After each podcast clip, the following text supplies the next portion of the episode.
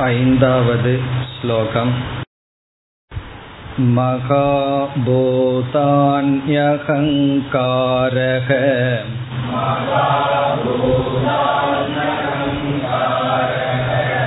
बुद्धिरव्यक्तमेव च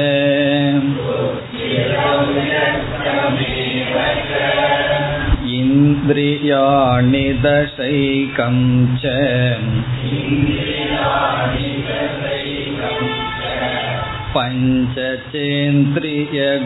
पञ्चचेन्द्रियगोचराः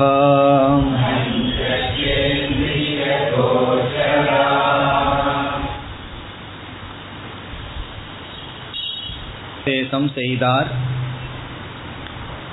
ஜீவனை பற்றிய ஆராய்ச்சி செய்து ஈஸ்வரனை பற்றிய ஆராய்ச்சி செய்து இந்த இருவருக்கும் அடிப்படையான உண்மையான சம்பந்தம் ஐக்கியம் என்றும் மேலோட்டமாக பார்த்தால் பொய்யின் அடிப்படையில் பார்த்தால் ஈஸ்வரன் காரணம் ஜீவன் காரியம் என்ற சம்பந்தமும் நம்மால் பார்க்கப்பட்டது.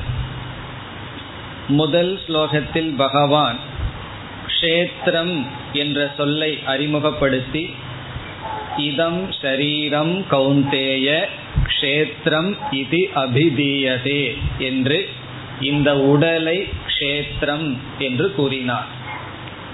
பிறகு இந்த உடலை அறிபவனை க்ஷேத்ரஜக என்ற சொல்லினால் குறிப்பிட்டார்.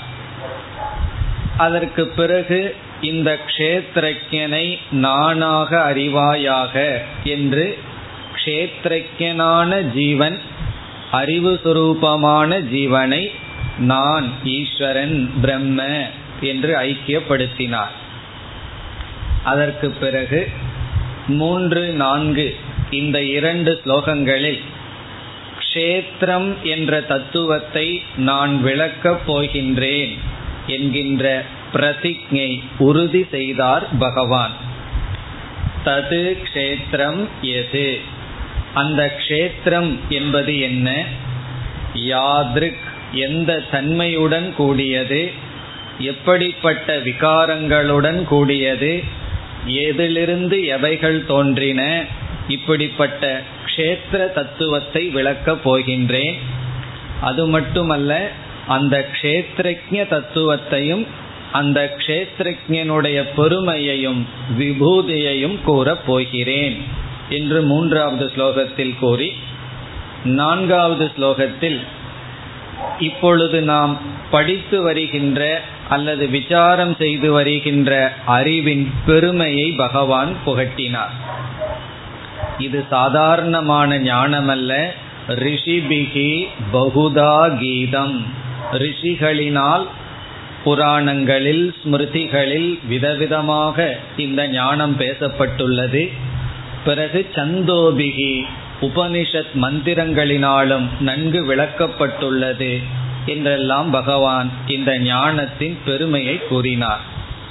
பிறகு ஐந்தாவது ஸ்லோகத்தில் தான் இப்பொழுது நாம் பார்க்க ஆரம்பித்த ஸ்லோகத்தில் தான் பகவான் க்ஷேத்திரம் என்ற தத்துவத்தை விளக்குகின்றார். ஐந்து ஆறு. இந்த இரண்டு ஸ்லோகத்தில் க்ஷேத்திரம் என்ற தத்துவம் விளக்கப்படுகின்றது. சென்ற வகுப்பில் இந்த விளக்கத்தை ஆரம்பித்தோம். இப்பொழுது அந்த ஆரம்பத்துடன் நாம் தொடர வேண்டும். இங்கு பகவான் க்ஷேத்திரம் என்ற சொல்லில் முதலில் ஷரீரத்தை மட்டும் கூறிய போதிலும் இந்த இடத்தில் என்ன செய்ய போகின்றார்? அனைத்து பிரபஞ்சத்தையும் க்ஷேத்திரம் என்ற சொல்லில் குறிப்பிடப் போகின்றார். எவைகளெல்லாம் படைக்கப்பட்டதோ அவைகள் அனைத்தும் க்ஷேத்திரம் என்ற சொல்லில் பகவான் குறிப்பிடப் போகின்றார். படைக்கப்பட்ட இந்த அனைத்தும் இரண்டு அவஸ்தைகளில் இருக்கின்றது என்று பார்த்தோம். ஒன்று அவ்வியக்த அவஸ்தை இனி ஒன்று வியக்த அவஸ்தை. அவ்வியக்தம் என்றால் வெளித்தோற்றத்திற்கு வராத அவஸ்தை. காரண நிலை வியக்தம் என்றால் வெளித்தோற்றத்திற்கு வந்து நாம் அனுபவிக்கக்கூடிய நிலை. இந்த இரண்டு விதமாக இருக்கின்ற பிரபஞ்சத்தை பகவான் கஷேத்திரம் என்று அழைக்கின்றார். பிறகு ஏற்கனவே கூறினார் இந்த இரண்டு விதமான க்ஷேத்திரங்களினுடைய தன்மைகள் என்ன? எவைகளிலிருந்து எவைகள் தோன்றின இவைகளையெல்லாம் நான் சொல்லப் போகின்றேன் என்று உறுதிமொழி அளித்தார். அதை பகவான் இந்த இரண்டு ஸ்லோகத்தில் செய்கின்றார். இந்த இடத்தில் பகவான் செய்வது சாங்கிய மதத்தில் பேசப்படுகின்ற சிருஷ்டி கிரமத்தை பகவான் கூறுகின்றார். ஒவ்வொரு மதத்திலும் எப்படி இந்த உலகம் தோன்றியது? என்கின்ற சிருஷ்டி தத்துவமானது பேசப்படும். விஞ்ஞானிகளிலும் கூட விதவிதமான தியரி விதவிதமான கருத்துக்கள் நிலவி வருகின்றது. பிக் பேங் தியரி என்று ஒன்றை சொல்வார்கள். மற்றவர்கள் அதை ஏற்றுக்கொள்ள மாட்டார்கள் என்று அனைவராலும் இந்த உலகம் எங்கிருந்து எந்த கிரமத்தில் தோன்றின என்ற விசாரம் செய்யப்பட்டிருக்கின்றது. வேதாந்தத்திலும் பலவிதமாக இந்த கிரமமானது பேசப்பட்டிருக்கின்றது. ஒரே ஒரு கிரமம் என்ற நியதி இல்லை விதவிதமான கோணத்தில் விதவிதமாக பேசப்படும். அவ்விதம் சாங்கியம் என்ற ஒரு மதத்தில் கபில மகரிஷி உருவாக்கிய மதத்தில் சிருஷ்டி கிரமம் பேசப்பட்டுள்ளது. அந்த கிரமத்தை பகவான் இங்கு எடுத்து நமக்கு கொடுக்கின்றார். இதை கேட்டவுடன் நமக்கு என்ன தோன்றும்? அந்த சாங்கிய மதத்தை அந்த கொள்கைகளை நாம் ஏற்றுக்கொள்வோமா என்றால் நாம் முழுமையாக ஏற்றுக்கொள்வதில்லை. காரணம் அவர்கள் பிரகிருதி புருஷக என்று இரண்டு தத்துவத்தை சொல்லி இந்த பிரபஞ்சமும் சத்தியம் புருஷன் என்று அவர்கள் அழைக்கின்ற பிரம்ம தத்துவமும் சத்தியம் என்று துவைதத்தை பேசுகிறார்கள். ஆகவே அவர்களுடைய மற்ற தத்துவங்களை நாம் எடுத்துக்கொள்வதில்லை. சிருஷ்டியை பற்றி பேசுகின்ற தத்துவத்தை நாம் எடுத்துக்கொள்கின்றோம். இதை நாம் சென்ற வகுப்பில் பார்த்தோம். யோகம் என்ற சாஸ்திரத்தில் பேசப்படுகின்ற சாதனைகளை நாம் எடுத்துக்கொள்வோம். இவ்விதம் அத்வைதத்தில் அனைத்து மதத்தில் இருக்கின்ற நல்ல நல்ல அம்சங்களை நாம் எடுத்துக்கொள்வோம். நமக்கு யாரிடமும் விரோதம் இல்லை. வேறொரு ஆசிரியர் கூறுவார் அத்வைதிகளுக்கு யாருடனும் பகைமை இல்லை. காரணம் என்ன என்றால் அவரவர்கள் நிலையில் இருக்கின்ற கருத்தை அந்தந்த நிலையில் நாம் ஏற்றுக்கொள்கின்றோம். இருமைதான் சத்தியம் துவைதம் விசிஷ்டாத்வைதம். இப்படிப்பட்டவர்கள் அத்வைதத்தை எந்த நிலையிலும் ஏற்றுக்கொள்ள மாட்டார்கள். ஒருவன் கூறுகின்றான் ஈஸ்வரனும் நானும் ஒன்றல்ல. அவர் வேறு நான் வேறுதான் என்று சொன்னால் அத்வைதி அப்படியே இருக்கட்டும் என்று சொல்லிவிடுவார். காரணம் அது ஒரு படியாக ஏற்றுக்கொள்வோம்.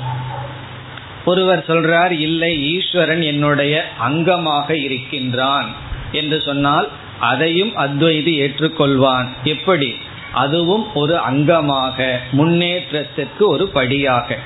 இவ்விதம் அனைத்து மதங்களும் முன்னேற்றத்திற்கு ஒரு படி என்ற நிலையில் நாம் ஏற்றுக்கொள்வோம். ஆனால் முடிவாக ஏற்றுக்கொள்வதில்லை. முடிவாக அத்வைதம்தான் உண்மை என்று கூறுவோம். ஆனால் மற்ற மதவாதிகள் ஒரு படியாகவும் முடிவாகவும் கூட அத்வைதத்தை ஏற்றுக்கொள்வதில்லை. ஆகவே அவர்களுக்கு அத்வைத மதம் பகைமை. நமக்கு எந்த மதமும் பகைமை இல்லை. ஆகவேதான் பகவான் சாங்கிய மதத்தில் பேசப்படுகின்ற சிருஷ்டி கிரமத்தை இங்கு கூறி இவ்விதம் இந்த க்ஷேத்திரமானது விஸ்தாரத்தை அடைந்துள்ளது என்று சொல்கின்றார். அவர்கள் இருபத்தி நான்கு தத்துவம் பேசுகிறார்கள். அந்த இருபத்தி நான்கு தத்துவத்தையும் பகவான் ஐந்தாவது ஸ்லோகத்தில் வைத்திருக்கின்றார். நாம் சாங்கிய மதத்தில் எப்படி சிருஷ்டியை பேசுகிறார்கள் என்று தெரிந்து கொள்வதற்கு முன் வேதாந்தத்தில் நாம் எப்படி சிருஷ்டியை பேசுகின்றோம் என்பதை தெரிந்து கொள்ளலாம். அது இந்த இடத்தில் குறிப்பிடப்படவில்லை. ஆனால் நம்முடைய அறிவுக்கு அது தேவைப்படுகின்றது. ஆகவே இப்பொழுது நாம் என்ன செய்கின்றோம்? கொஞ்சம் அவுட் ஆஃப் சிலபஸ் போறோம். சில சமயங்களில் கிளாஸ்ல டீச்சர் அதை செய்வார்கள். ஒரே டெக்ஸ்டிலேயே போயிட்டு இருக்கிறதுக்கு பொதுவாக என்ன செய்வார்கள்? அதை விட்டு கொஞ்சம் விலகி போய் மீண்டும் டெக்ஸ்டுக்கு வருதல். அதே போல் பகவான் இந்த இடத்தில் பேசியது சாங்கிய மதத்தில் சொல்லப்பட்ட சிருஷ்டியினுடைய கிரமம். அதை நாம் பார்க்க போகின்றோம். அதற்கு முன் வேதாந்தத்தில் நாம் எப்படி சிருஷ்டி கிரமத்தை பேசுவோம் என்பதை சுருக்கமாக பார்ப்போம். பிறகு பகவான் இங்கு கூறிய கருத்துக்கு வரலாம். வேதாந்தத்திலும் ஒரே விதத்தில் இருக்காது. விதவிதமான இடங்களில் விதவிதமாக பேசப்படும். அதில் நாம் ஒரு விதத்தை எடுத்துக்கொண்டு மிக சுருக்கமாகத்தான் பார்க்க போகின்றோம். காரணம் மற்ற மதவாதிகள் பேசுவதை தெரிஞ்சிட்டு கடைசியில நீ என்ன சொல்கிறாய்னா அது தெரியாது என்ற நிலை வரக்கூடாது. அவர்களெல்லாம் இப்படி சொல்கிறார்கள் சரி உன்னுடைய கொள்கை என்னன்னா அதுதான் எனக்கு தெரியாது என்று வரக்கூடாது. ஆகவே நாம் வேதாந்தத்தில் என்ன சிருஷ்டி முறையை பின்பற்றுகிறோம் அல்லது பேசுகிறோம் என்பதை இப்பொழுது பார்க்கின்றோம். இதில் முதலில் பிரம்ம என்ற ஒரு தத்துவம் இருக்கின்றது. பிறகு மாயா என்ற இனி ஒரு தத்துவம் இருக்கின்றது. பிரம்ம என்ற ஒரு தத்துவம். அதனுடைய லட்சணம் என்ன என்றால் நாம் ஈஸ்வரனை பற்றிய செய்த விசாரத்தில் ஈஸ்வரனை இரண்டு கூறாக பிரித்து விசாரம் செய்தோம். ஒன்று ஈஸ்வரனுடைய அபரா பிரகிருதி ஈஸ்வரனுடைய பரா பிரகிருதி. ஈஸ்வரனுடைய கீழான தத்துவம் மேலான தத்துவம். அந்த பரா பிரகிருதிக்கு கொடுத்த லட்சணம்தான் பிரம்ம என்ற சப்தத்தினுடைய லட்சணம். சத்தியம் ஞானம் அனந்தம் பூர்ணம் அறிவு சொரூபம் அல்லது சச்சிதானந்தம். இதெல்லாம் அந்த பிரம்மத்தினுடைய லட்சணம். இப்படிப்பட்ட பிரம்மனை சார்ந்து மாயா என்ற ஒரு தத்துவம் இருக்கின்றது. இப்ப மாயைக்கு முதல் லட்சணம் என்னவென்றால் எந்த ஒன்று பிரம்மத்தை சார்ந்து இருக்கின்றதோ அது மாயா. இப்ப மாயைக்கு மாயையை அறிமுகப்படுத்தும் பொழுதே பிரம்மத்தை சார்ந்து இருப்பது. பிறகு மாயைக்கு கொடுக்கிற அடுத்த லட்சணம் அனைத்துக்கும் காரணமாக இருப்பது. காரணம் என்றால் இங்கு ஜடரூபமான மாயை விகாரமடைந்துதான் இந்த உலகங்களாக அனைத்துமாக மாறியுள்ளது. இப்ப மாயையினுடைய அடுத்த லட்சணம் ஜடரூபமான காரண தத்துவம். இனி இந்த மாயை என்ற தத்துவத்தை நாம் இரண்டு விதத்தில் பார்க்கலாம். இந்த மாயா என்ற தத்துவத்தை நம்ம ரெண்டு விதத்துல பார்க்கலாம். ஒன்று மாயா என்பதை முழுமையாக பார்த்தல். இத சமஸ்கிருதத்துல சமஷ்டி என்று சொல்லப்படுகிறது. சமஷ்டி என்றால் ஆஸ் டோட்டல் முழுமையாக பார்த்தல். பிறகு இந்த மாயையே தனித்தனியாக பார்த்தல் இண்டிவிஜுவல் தனித்தனியாக பார்த்தல் என்பதை சமஸ்கிருதத்தில் வியஷ்டி என்று சொல்லப்படுகிறது. வியஷ்டி என்றால் தனித்தனியாக மாயையை நாம் பார்த்தல். இதெல்லாம் அறிவுபூர்வமாக பார்த்தல். மாயைங்கிறத டேபிள் முன்னாடி வச்சுட்டு சேர்ந்து பார்க்கறது பிரித்து பார்க்கறதுங்கிறது கிடையாது. இதற்கு உதாரணம் சொன்னால் எளிமையில் புரிந்துவிடும். மரங்கள் என்று தனித்தனியாக மரங்களை பார்த்தல் அல்லது இவைகளையெல்லாம் சேர்த்தி வனம் காடு என்று பார்த்தல்.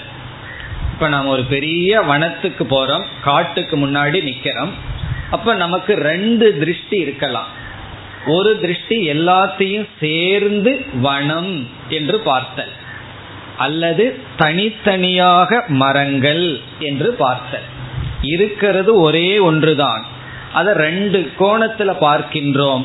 சமஷ்டி வியஷ்டி. சமஷ்டினா எல்லாத்தையும் சேர்ந்து பார்த்தல் வியஷ்டி என்றால் தனித்தனியாக நோக்குதல். இப்ப நம்ம என்ன சொல்றோம்?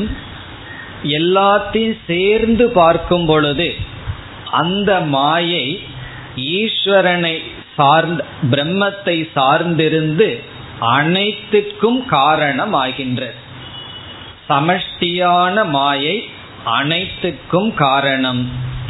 பிறகு வெஷ்டியான மாயை தனித்தனியாக அந்த மாயையை பார்த்தால் அதைத்தான் சாஸ்திரத்தில் ஒவ்வொரு ஜீவனுடைய காரண சரீரம் என்று சொல்லப்படுகிறது.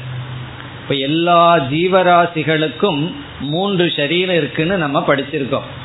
ஸ்தூல சரீரம் நம்ம அனுபவிக்கிறது பார்த்து பிறகு நம்முடைய மனம் சூக்ம சரீரம் இந்த இரண்டுக்கும் காரணமா இருந்து நம்முடைய வாசனைகள் பாப புண்ணியமெல்லாம் எந்த இடத்தில் இருக்கோ அதை காரண சரீரம்னு சொல்றோம்.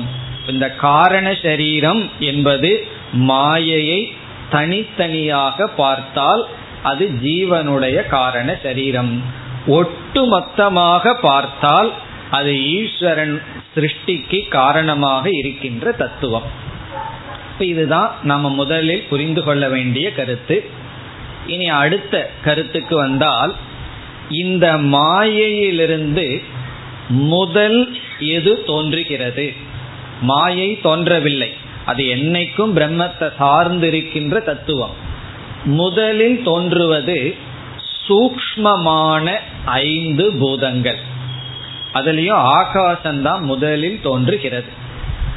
நாம பஞ்ச பூதங்களை பார்த்து அனுபவிக்கிறோம்.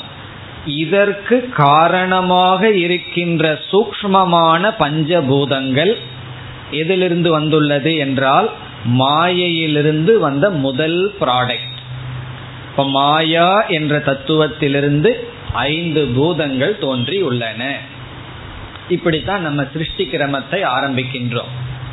பிறகு என்ன பார்க்கின்றோம்? இந்த மாயை மூன்று குணங்களினுடைய சேர்க்கை. முக்குண வடிவமானது மாயை. சத்துவகுணம் ரஜோகுணம் தமோகுணம் என்று மூன்று குணத்தினுடைய ஒட்டுமொத்தம்தான் இந்த மாயை. இப்பொழுது மாயா என்ற தத்துவத்திலிருந்து ஐந்து பூதங்கள் தோன்றியுள்ளன என்றால் இந்த ஐந்து பூதங்களிலும் என்ன இருக்க வேண்டும்? இந்த மூன்று குணங்கள் இருக்க வேண்டும். சத்துவ குணம் ரஜோகுணம் தமோகுணம் என்று மூன்று குணம் இருக்கிறது. இப்ப நம்ம கற்பனை பண்ணி பார்க்க வேண்டும். மாயா என்ற ஒரு தத்துவத்திடமிருந்து ஐந்து பூதங்கள் தோன்றின.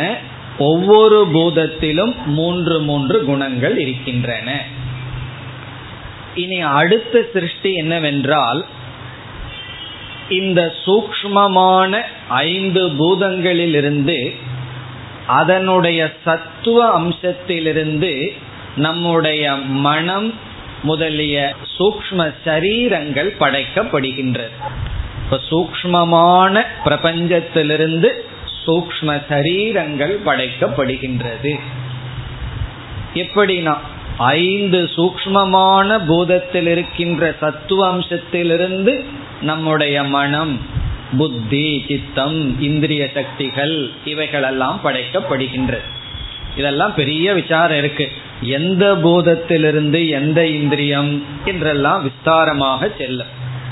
ஆனா இப்ப நம்ம சுருக்கமா பார்க்கறதுனால சத்துவ குண அம்சத்திலிருந்து அனைத்து சூக்ம பூதங்களிலிருந்து நமக்கு மனம் படைக்கப்படுகின்றது. பிறகு ரஜோகுண அம்சத்திலிருந்து பிராண தத்துவங்கள் எல்லாம் படைக்கப்படுகின்றது அதனாலதான் பிராணன் என்னைக்குமே ஓய்வெடுக்காம செயல்பட்டு கொண்டு இருக்கின்றார் ரஜஸிலிருந்து வந்ததுனால மனது அறிகின்றது. காரணம் சத்துவத்திலிருந்து வந்த காரணத்தினால். இவ்விதம் என்னாச்சு? ஐந்து சூக்மமான பூதத்திலிருந்து சாத்விக அம்சமானது மனதை படைக்கிறதுக்கு பயன்படுத்தப்பட்டு விட்டது. ரஜோ அம்சமானது பிராண தத்துவத்தை படைக்க பயன்படுத்தப்பட்டு விட்டது. இப்பொழுது அஞ்சு பூதத்துல என்ன அம்சம் மீது இருக்கின்றது? என்றால் தமோ குண அம்சம் மீது இருக்கின்றது. பிறகு என்ன ஆகின்றது?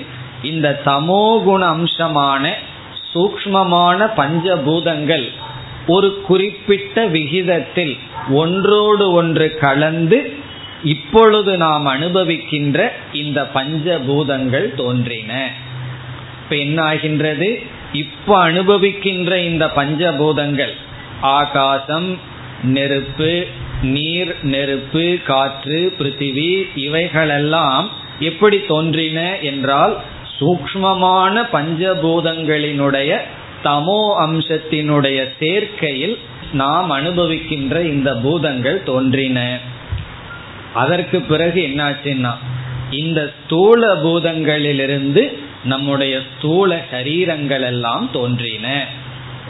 ஸ்தூல பூதம்னா நம்ம பார்த்து அனுபவிக்கின்ற இந்த ஆகாசம் காற்று நெருப்பு நீர் பூமி இதனுடைய சேர்க்கை தான் நம்முடைய சரீரங்கள். இப்ப இந்த விதத்தில் சிருஷ்டியானது பேசப்பட்டிருக்கின்றது. சிருஷ்டி பிரகடனம்ங்கிறது ரொம்ப பெரியது. இதுல ஒவ்வொரு அம்சம் எப்படியெல்லாம் வந்தது என்றெல்லாம் விஸ்தாரமாக நூல்களில் பேசப்படும். இப்ப நம்ம சுருக்கமா ஞாபகம் வச்சுக்கிறதுக்கு என்ன செய்யலாம்?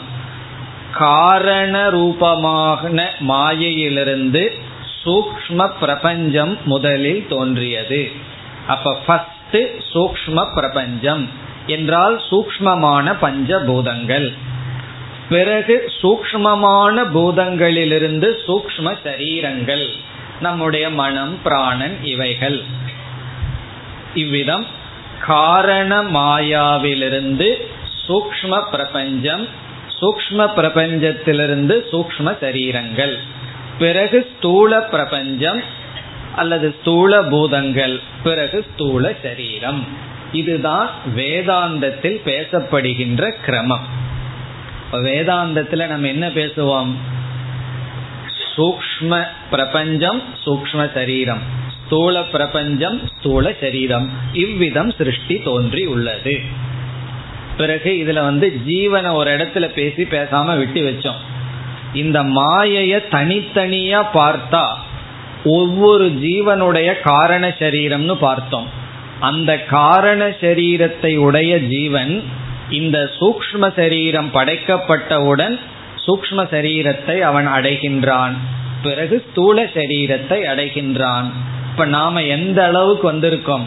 காரண சரீரத்துடன் இருந்த நாம் சூக்ம சரீரத்தை எடுத்து ஸ்தூல சரீரத்தை அடைந்துள்ளோம். பிறகு என்ன நடக்குங்கிறதெல்லாம் பிறகு வருகின்ற இடங்கள்ல நம்ம பார்க்கலாம்.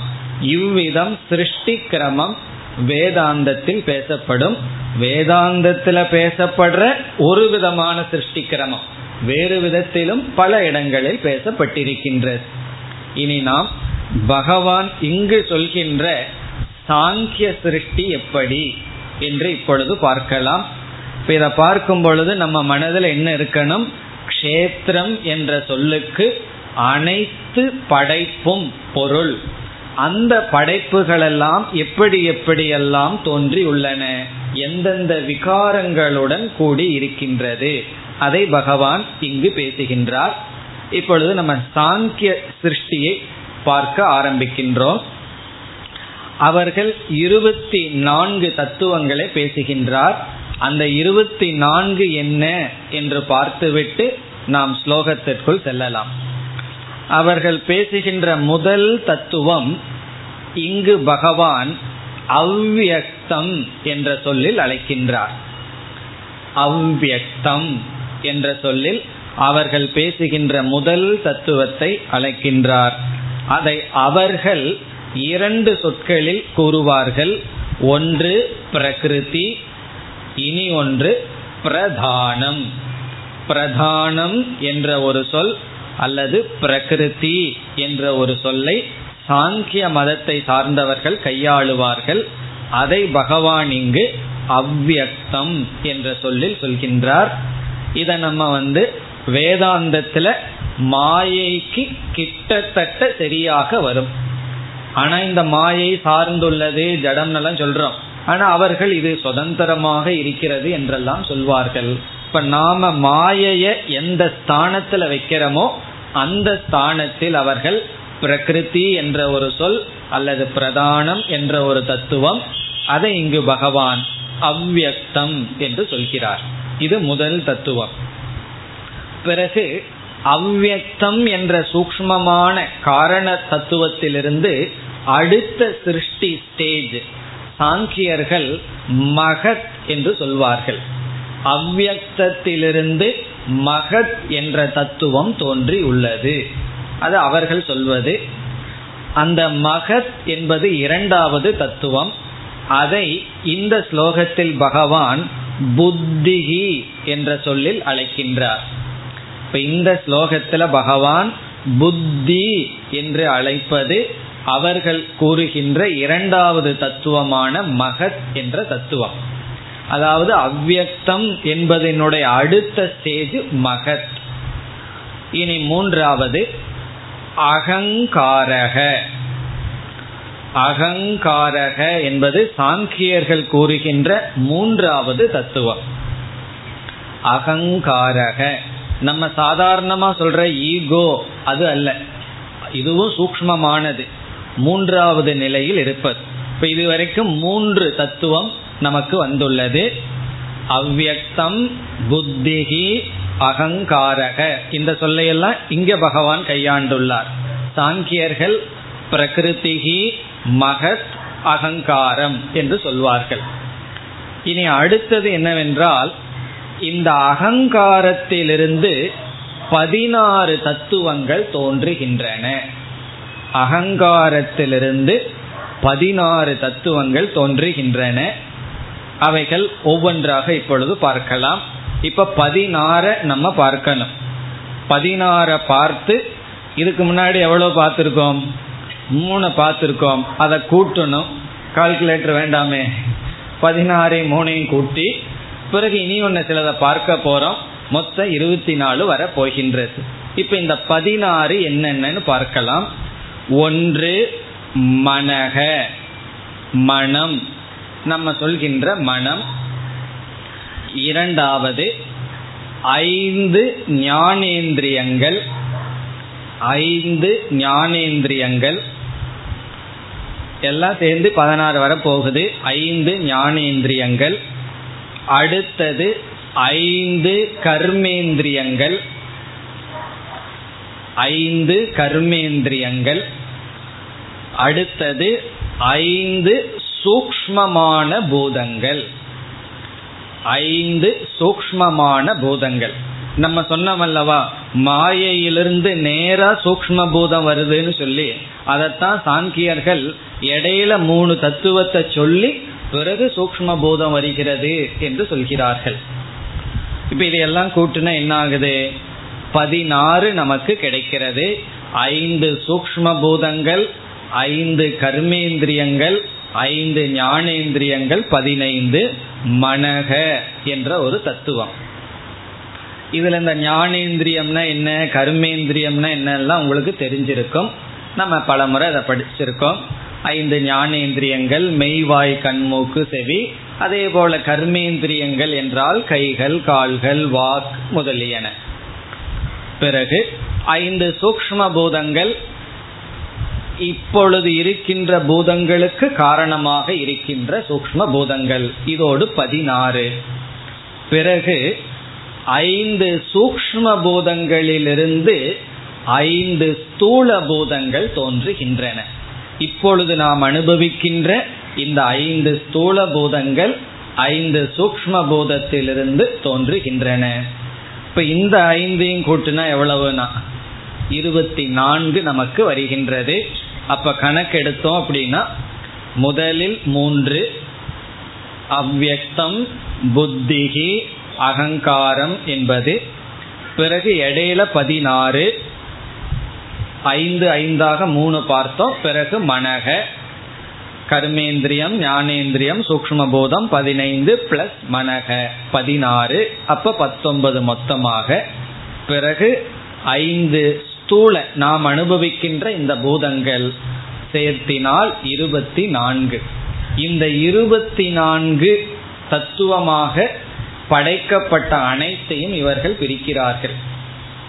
வேறு மதத்தில் இருப்பவர்கள் முப்பத்தி ஆறா பிரிப்பார்கள். மற்றவர்கள் வந்து அறுபத்தி நான்குன்னு பிரிப்பார்கள். தொண்ணூத்தாறுன்னு பிரிக்கிற ஆள்கள் இருக்கு. எவ்வளவு வேணாலும் பிரிக்கலாம். நம்ம இஷ்டம்தான். எதை நம்ம பிரிக்கிறோம்? எவைகளெல்லாம் படைக்கப்பட்டிருக்கோ அது விதவிதமான கேட்டகரியில நம்ம அடக்கலாம். இங்கு இவ்விதம் அடக்கப்பட்டுள்ளது. இதை பகவான் இந்த ஸ்லோகத்தில் கூறுகின்றார். இனி இப்பொழுது ஸ்லோகத்தை பார்ப்போம். பூதாணி அகங்காரக புத்திஹி அவ்வக்தம் ஏவச்ச. அகாபூதாணி அகங்காரக புத்திஹி. அதுக்கு அடுத்த சொல் அவ்வக்தம் அதை முதல்ல எடுத்துக்குவோம். அவ்வக்தம் அதைத்தான் நம்ம முதலில் பார்த்தது.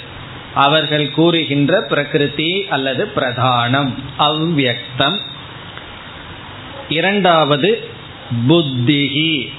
அவர்கள் கூறுகின்ற மகத். நாம பார்த்த கிரமத்தின்படி எடுத்து செல்லலாம். புத்திகி. மூன்றாவது அகங்காரக.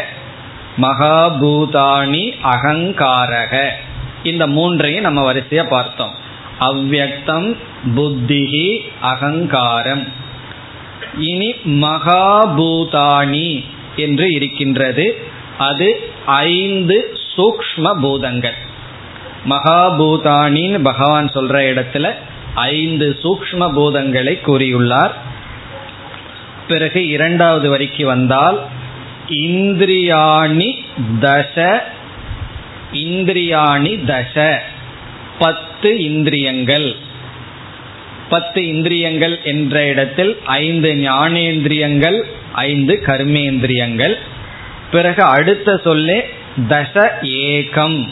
அந்த ஏகம்ங்கிற சொல் மனக என்பதை குறிக்கின்றது. பகவான் ஒன்று என்று தான் சொல்லியிருக்கார்.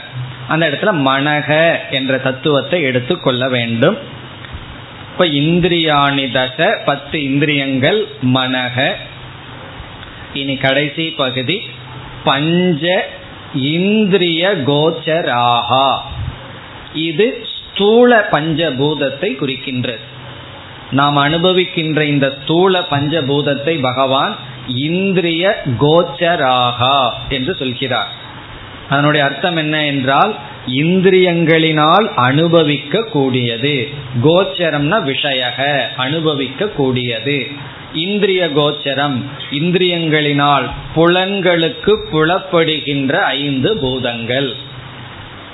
இதெல்லாம் என்ன புரிஞ்சுக்கிறோம்? இந்த உலகத்தை எத்தனையோ கூறா போட்டாலும் விதவிதமாக இந்த க்ஷேத்திரம் பிரிந்துள்ளது. அவ்வளவுதான் சாரம்.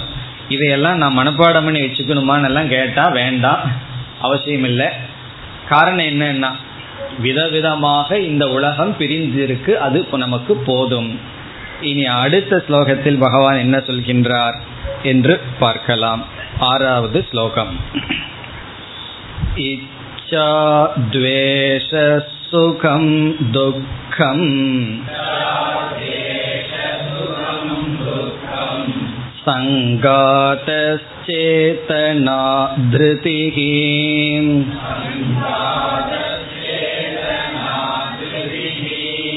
एतत् क्षेत्रं समासेन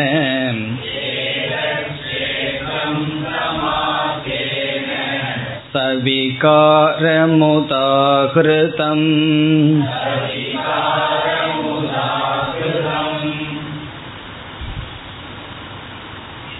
இந்த ஸ்லோகத்திலும் பகவான் கஷேத்திரம் என்ற தத்துவத்தையே விளக்குகின்றார் ஆனால் இங்கு ஒரு முக்கியமான கருத்தை பகவான் நமக்கு கொடுக்கின்றார் க்ஷேத்திரம் என்றால் நாம் என்ன பார்த்தோம்? நம்மால் அனுபவிக்கக்கூடிய ஜட பிரபஞ்சம் என்று பார்த்தோம். எவைகளெல்லாம் நாம் அனுபவிக்கின்றோமோ திருக் பார்ப்பவனுக்கு வேறாக திருஷ்யமாக இருக்கின்றதோ அதை க்ஷேத்திரம்னு சொன்னோம். அந்த க்ஷேத்திரம் வெளித்தோற்றத்திற்கு வந்ததாகவும் வராததாகவும் எல்லாம் இருக்குன்னு சொன்னோம். இப்ப இந்த இடத்தில் என்ன சொல்கின்றார்? க்ஷேத்திரம் என்ற இடத்தில் நம்முடைய மனதையும் பகவான் க்ஷேத்திரம் என்று சொல்லி இருக்கின்றார் சென்ற ஸ்லோகத்தில் நம்முடைய மனதும் கஷேத்திரம் ஆகியுள்ளது மனதில் அனுபவிக்கின்ற விதவிதமான உணர்வுகள் அவைகளையும் பகவான் க்ஷேத்திரம் என்றே சொல்கிறார். மனதும் ஜடம் மனதில் அனுபவிக்கின்ற விதவிதமான உணர்வுகள் அவைகளும் க்ஷேத்திரம் என்று சொல்கின்றார். இப்ப சங்காதக என்ற ஒரு வார்த்தை இங்கு பகவான் பயன்படுத்தியுள்ளார். சங்காதக என்றால் சேர்க்கை. நம்முடைய ஸ்தூல சரீரம் மனம் இவைகளினுடைய சேர்க்கையாக இருப்பதும் க்ஷேத்திரம் என்று சொல்கின்றார். அப்படி சொல்லும் பொழுது மனதில் இருக்கின்ற சில உணர்வுகளை எல்லாம் க்ஷேத்திரம் என்றே சொல்கிறார். இச்சா துவேஷம் விருப்பு வெறுப்பு உறுதி என்று மனதிற்கு விதவிதமான குணங்கள் இருக்கின்ற. இப்படி ஸ்தூல சரீரத்துக்கு விதவிதமான நேச்சர் விதவிதமான குணங்கள் இருக்கோ அதே போல நம்மளுடைய மனதுக்கும் விதவிதமான குணங்கள் இருக்கின்றது. அந்த குணங்கள் உணர்வுகள் இவைகள் எல்லாம் பகவான் க்ஷேத்திரம் என்ற லிஸ்டில் போடுறார். பிறகு இங்கு ஒரு வார்த்தையை பகவான் பயன்படுத்தியுள்ளார். என்ன சொல் என்றால் சேதனா என்ற ஒரு வார்த்தையை பயன்படுத்தி இருக்கின்றார் அதுவும் க்ஷேத்திரம் என்று சொல்கின்றார். அந்த இடத்துல தான் நமக்கு விசாரம் தேவைப்படுகிறது. விசாரம் எப்ப தேவைப்படும்னா இதுக்கு முன்னாடி சொன்ன கிளாஸ் எல்லாம் ஞாபகம் இருந்தா விசாரம் தேவைப்பட்டும் சந்தேகம் வந்துடும் சேதனா என்றால் அறிவு என்று பொருள். அச்சேதனம் என்றால் ஜடம். சேதனா சேத்தனை இருக்கா என்றெல்லாம் நம்ம சொல்லுவோம். சேதனா என்றால் அறிவு. கான்சியஸ் பிரின்சிபிள் அறிவுடைய ஒரு தத்துவம். அதையும் பகவான் இங்கு க்ஷேத்திரம்ங்கிற லிஸ்ட்ல சொல்லியிருக்கார் அப்ப சந்தேகம் நமக்கு வரணுமா வரக்கூடாதா? எனக்கெல்லாம் சந்தேகம் இல்லைன்னு சொன்னா என்ன அர்த்தம்னா? ரெண்டு அர்த்தம் இருக்கு. நல்லா புரிஞ்சு வச்சிருக்கோம்னு ஒரு அர்த்தமா இருக்கலாம். அல்லது வந்து இதற்கு முன்னாடி போனது போகவே இல்லைன்னு அர்த்தமா இருக்கலாம். ஒவ்வொரு கிளாஸுக்கு நான் ஃப்ரெஷ்ஷாக வருவேன்னு ஒருத்தர் சொன்னார். அதனுடைய அர்த்தம் என்னன்னு தான் தெரியல. ஃப்ரெஷ்ஷாக வருவேன்னா குளிச்சுட்டு ஃப்ரெஷ்ஷாக வர்றாரா? அல்லது மைண்டில் இருக்கிற பழைய கிளாஸையெல்லாம் நீக்கிட்டு அந்தந்த கிளாஸை அதோட விட்டுட்டு ஃப்ரெஷ்ஷாக வர்றாரான்னு. அப்படி இந்த இடத்துல நமக்கு என்ன சந்தேகம் வரலாம் என்றால் பகவான் இந்த அறிவாக ஒன்று இருக்கிறதே. அதுவும் க்ஷேத்திரம் ஜடம். என்று சொல்லி இருக்கின்றார் இப்பொழுது அந்த சொல்லினுடைய விசாரத்திற்கு செல்கின்றோம். அதுதான் இங்கே நமக்கு முக்கியமான கருத்து. இதுல பல குழப்பங்கள் எல்லாம் நமக்கு நிலவி வருகின்றது. அது தமிழ்ல வந்து நம்ம ஆத்மா உயிர் இப்படிப்பட்ட வார்த்தையெல்லாம் சொல்லிட்டு இருக்கோம் இப்போ அதுல சில குழப்பமெல்லாம் இருக்குது இருக்கு. உயிர்னா என்ன? உயிர் போயிடுதுன்னு சொல்றோம். ஆத்மா போயிடுதுன்னு சில பேர் சொல்வார்கள். அந்த இடத்துல எல்லாம் நமக்கு குழப்பம் வருவதற்கு காரணம் இருக்கின்றது. அதை இப்பொழுது நாம் பார்க்கின்றோம்.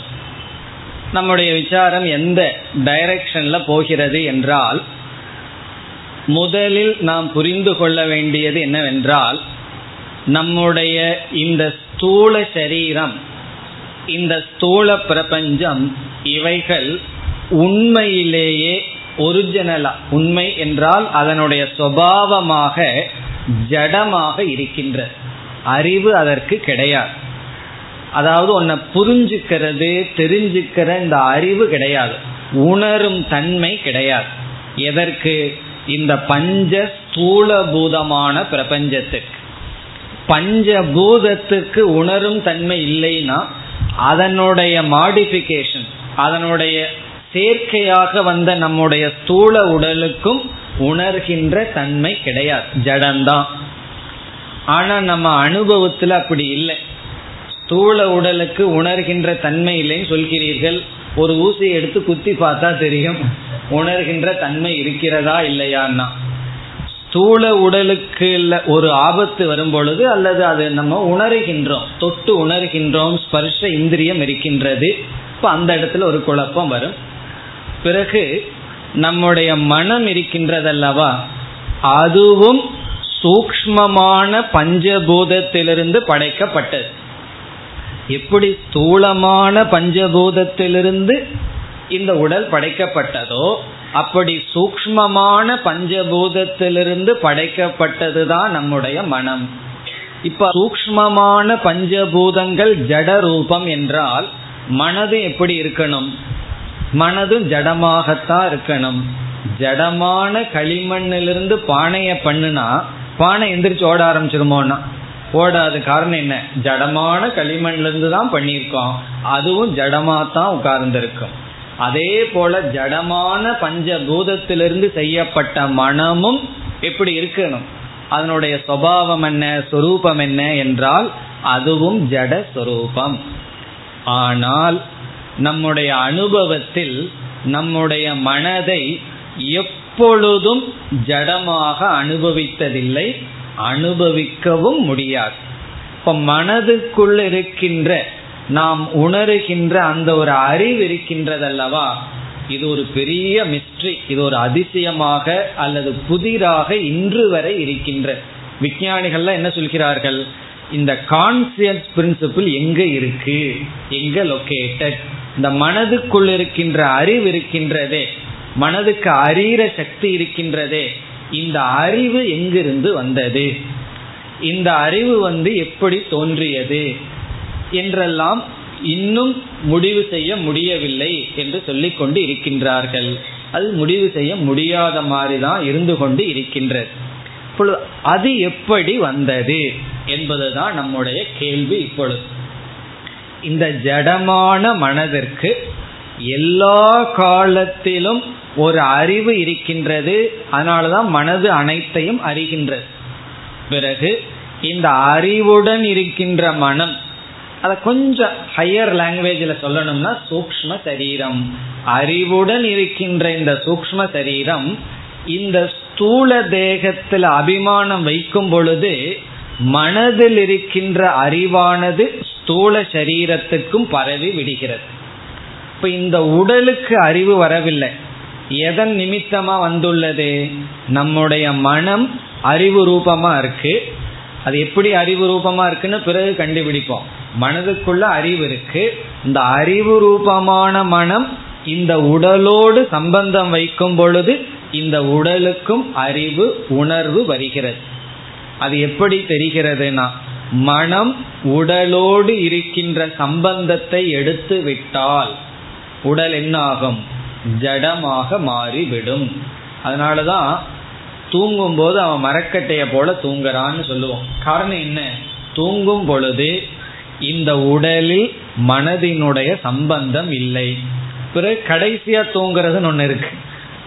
அது அப்போ என்ன ஆகும்னா இந்த சூக்ம சரீரமே உடலை விட்டு போனவுடன் மீண்டும் அது ஜடமாக விழுந்து விடுகின்றது.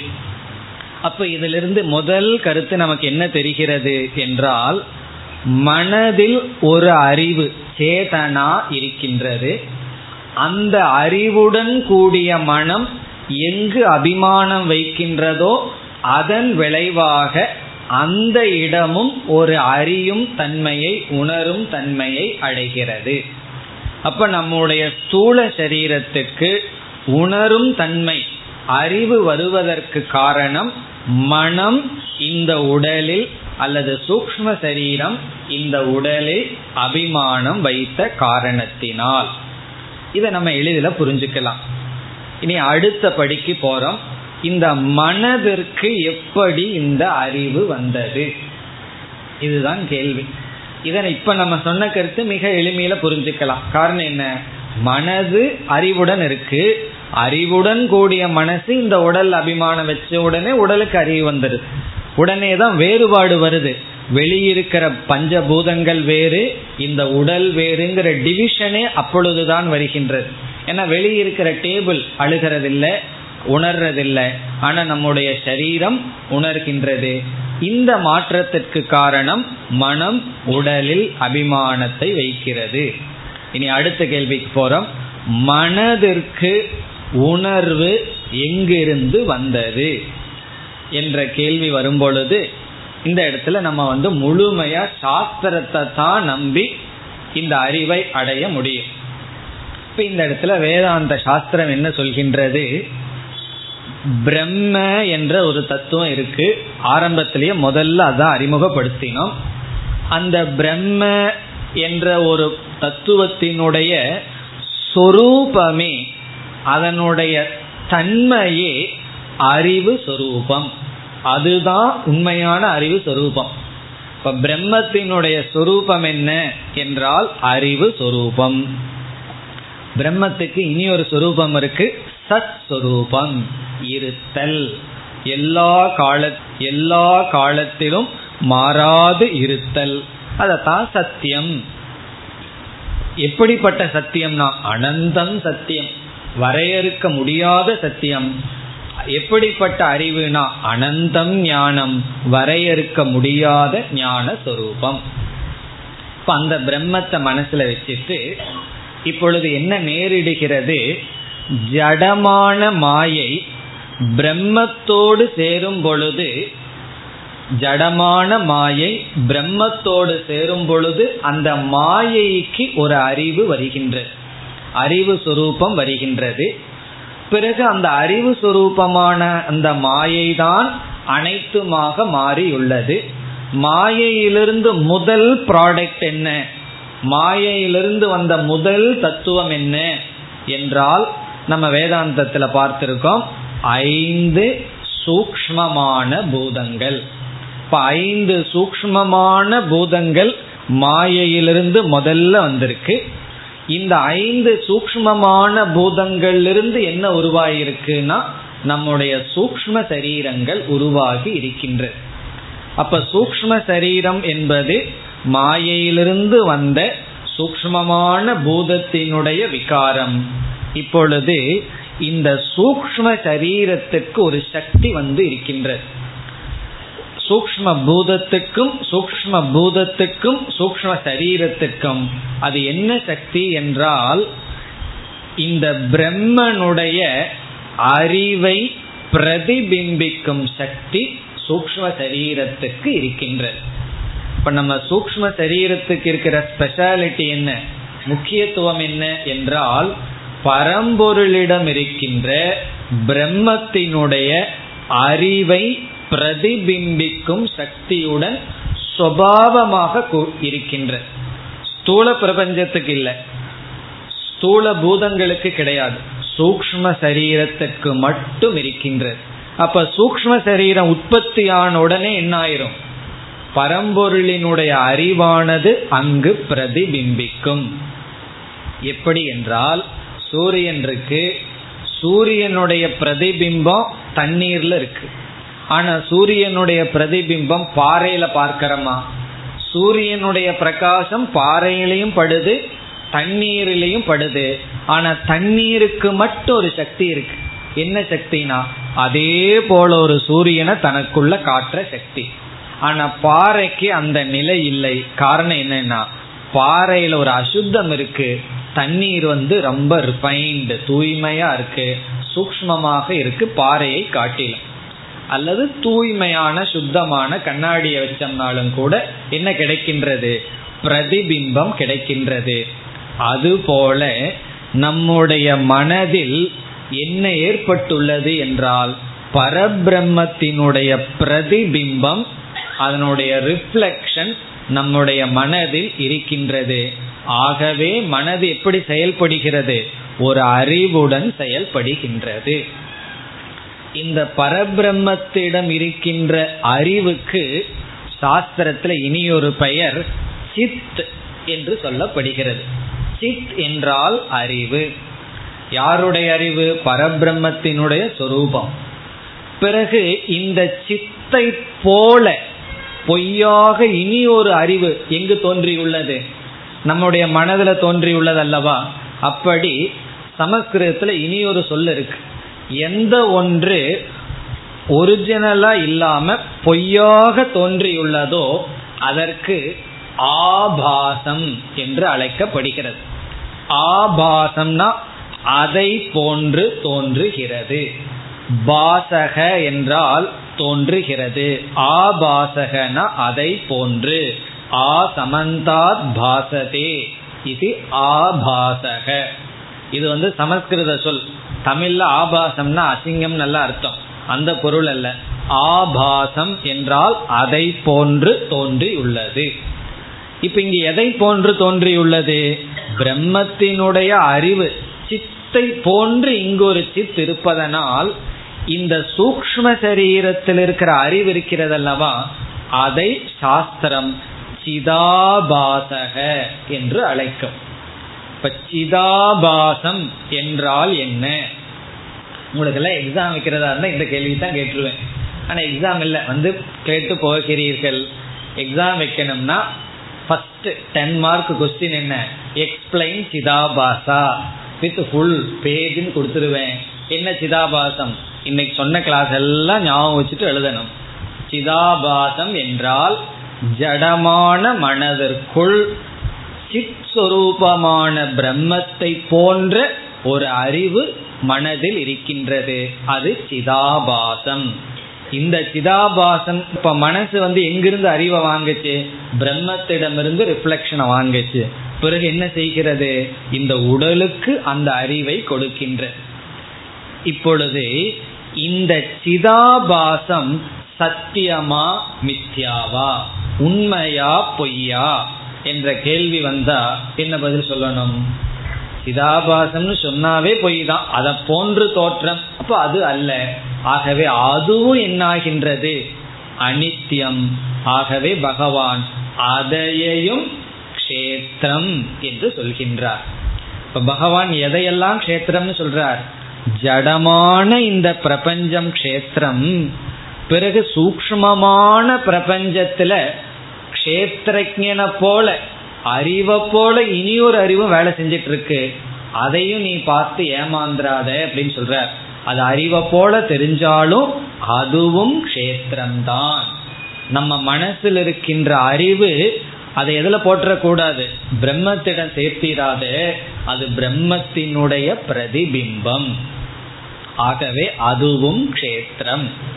பிறகு நாம வந்து உயிர் போயிடுது அவர் போயிட்டார் அப்படின்னு சொல்றது இந்த உயிர்னு தமிழ்ல நம்ம சொல்றது சிதாபாசம் பிளஸ் சூக்ம சரீரம். இதத்தான் நம்ம உயிர் அப்படிங்கிற வார்த்தையில பயன்படுத்துறோம். இப்போ உயிர்னு சொன்னா அறிவுடையது தானே போக முடியும். எது போகுதுன்னா உடலிலிருந்து எது போகுது? நம்முடைய சூக்ம சரீரமும் அதற்குள் இருக்கிற ரிஃப்ளெக்ஷன் சிதாபாசமும் ஜீவன். கர்மவினைக்கு தகுந்த மாதிரி செல்கின்றான். இப்போ ஒரு இந்த சிதாபாசம் பிளஸ் சூக்ம சரீரம் பிறகு அதோட காரண சரீரம் இருக்கு. இந்த மூன்றும் தான் ஜீவன். இவன் என்ன செய்கின்றான்? அவனுடைய பாப புண்ணியத்தை அனுபவிப்பதற்காக ஸ்தூல சரீரம் மாறி ஸ்தூல சரீரத்தை எடுத்து கொண்டிருக்கின்றான். இந்த பிரம்மனோ ஆத்மாவோ ஒரு சரீரத்திலிருந்து இனி ஒரு சரீரத்துக்கு போவது கிடையாது. பாவ புண்ணியத்தை அனுபவிக்கிறது கிடையாது. பிறகு இந்த டிராவல் பண்றது சொர்க்கத்துக்கு போறது நரகத்துக்கு போறதெல்லாம் இந்த ஆத்மா செய்வதில்லை. எது செல்கிறது? எது உடலை விட்டு செல்கிறது என்றால் ஆத்மா செல்வதில்லை. ஆத்மா எல்லா இடத்துலயும் இருக்கு. டெட் பாடியிலையும் கூட ஆத்மா தான் இருக்கு. எல்லா இடத்துலயும் வியாபிச்சு இருக்கு பிறகு ஒரு இடத்திலிருந்து இனி ஒரு இடத்திற்கு செல்வது என்பது நம்ம தமிழ்ல உயிர் என்று சொல்வது அறிவு உடன் கூடிய சேதனத்துடன் கூடிய அந்த கரணம் அல்லது சூக்ம சரீரம். இதெல்லாம் எதற்குனா இந்த இடத்துல பகவான் சேதனா என்ற சொல்லுக்கு பொருள் என்னவென்றால் சிதாபாசக. சிதாபாசத்தை பகவான் சேதனா அதுவும் கஷேத்திரம் என்று சொல்கின்றார். இப்ப இந்த இடத்தை தான் நம்ம கவனமா புரிஞ்சுக்கணும். இல்லை என்றால் அறிவு சுரூபமானது எப்படி கஷேத்திரம்ங்கிற சந்தேகம் வந்துடும் இங்கு உண்மையான அறிவை சொல்லவில்லை. அறிவினுடைய பிரதிபிம்பத்தை பகவான் குறிப்பிடுகிறார். அப்ப இதிலிருந்து ரெண்டு அறிவு இருக்கு. அதனாலதான் உபனிஷத்து வந்து அறிவுக்கு அறிவாய் என்றெல்லாம் சொல்லும். அறிவுக்கு அறிவாய்னா இந்த பொய்யான அறிவுக்கு அறிவாய். இப்ப எது உண்மையான சூரியன்னு கேட்ட என்ன சொல்லணும்? ஒரு குழந்தை வந்து எதை பார்த்துட்டு இருக்கு பானைக்குள்ள சூரியனை பார்த்துட்டு இருக்கு அதுக்கு வந்து உண்மையான சூரியனை சொல்ல வைக்கணும்னு என்ன சொல்லணும்? சூரியனுக்கு எது சூரியனோ அதுதான் அப்படி சொல்லி ஆகணும். அதுபோல சேதனா என்று இங்கு பகவான் சொல்வது சிதாபாசக. இனி நாம் முதல் வரிக்கு சென்றால் சங்காதகங்கிற சொல்ல எடுத்துக்கிறோம். சங்காதக என்றால் சூக்ம ஸ்தூல சரீரம் நம்முடைய உடல். சங்காதக என்றால் நம்முடைய ஸ்தூல சூக்ம சரீரம். பிறகு சேதனா என்றால் இந்த சூக்ம சரீரத்தில் இருக்கிற சிதாபாசம். இனி மற்ற சொற்கள் எல்லாம் மனதில் இருக்கின்ற விதவிதமான உணர்வுகள். என்ன உணர்வுகள்? இச்சா ஆசை ஆசைப்படுதல் துவேஷக வெறுப்பு சுகம் இன்பம் இன்பம் துக்கம் துயரம் பிறகு சேதனா சங்காதகங்கிறத பார்த்துட்டோம். திருதிகி கடைசி சொல் உறுதி உறுதியாக இருத்தல். இனி இரண்டாவது வரைக்கும் வந்தால் ஏதத் கஷேத்திரம். இவைகள் அனைத்தும் கஷேத்திரம். மனதும் கஷேத்திரம் மனதுக்குள் இருக்கிற அறிவும் கஷேத்திரம்தான். அந்த அறிவுக்கு அறிவாக இருக்கிறது தான் பிரம்ம. ஏதத் கஷேத்திரம் சமாசேன சவிகாரம் உதாகிருதம். உதாகிருதம்னா என்னால் விளக்கப்பட்டது. உதாகிருதம் நான் விளக்கினேன். எப்படின்னா சமாசேன சுருக்கமாக. ஏன்னா சிருஷ்டிய பத்தி பேச ஆரம்பிச்சோம்னா ரொம்ப பேசலாம். பகவான் சொல்றார் நான் ரொம்ப சுருக்கமாக கூறினேன். சமாசேன சவிகாரம் என்றால் எப்படி ஒரு க்ஷேத்திரம் என்னென்ன விகாரங்களுடன் கூடி உள்ளது என்ற கருத்துடனும் சவிகாரம்னா எதிலிருந்து எது வந்தது என்று ஐந்தாவது ஸ்லோகத்துல சொன்னதை சொல்றார். சவிகாரம் விகாரத்துடனும் சமாசேன சுருக்கமாக என்னால் கூறப்பட்டது. இதோடு க்ஷேத்திரம் என்ற டாபிக் முடிவடைகிறது. இனி பயந்து காண்ட இதே போலதான் அடுத்த கிளாஸ் எல்லாம் போகுமான்னு சொல்லி. இனி அடுத்த மிக மிக முக்கியமான இன்ட்ரெஸ்டிங் டாபிக்கு பகவான் வரப்போறார். வேல்யூஸை இனி பகவான் சொல்ல போகின்றார். அமானித்துவம் அதம்பித்துவம்னு என்னென்ன குணங்கள் நட்பண்புகள் நம்ம மன வேல்யூஸை இனி பகவான் சொல்ல போகின்றார். அமானித்துவம் அதம்பித்துவம்னு என்னென்ன குணங்கள் நட்பண்புகள் நம்ம மனதில் இருக்க வேண்டும் என்ற தலைப்புக்கு இனி அடுத்ததாக வர இருக்கின்றார்.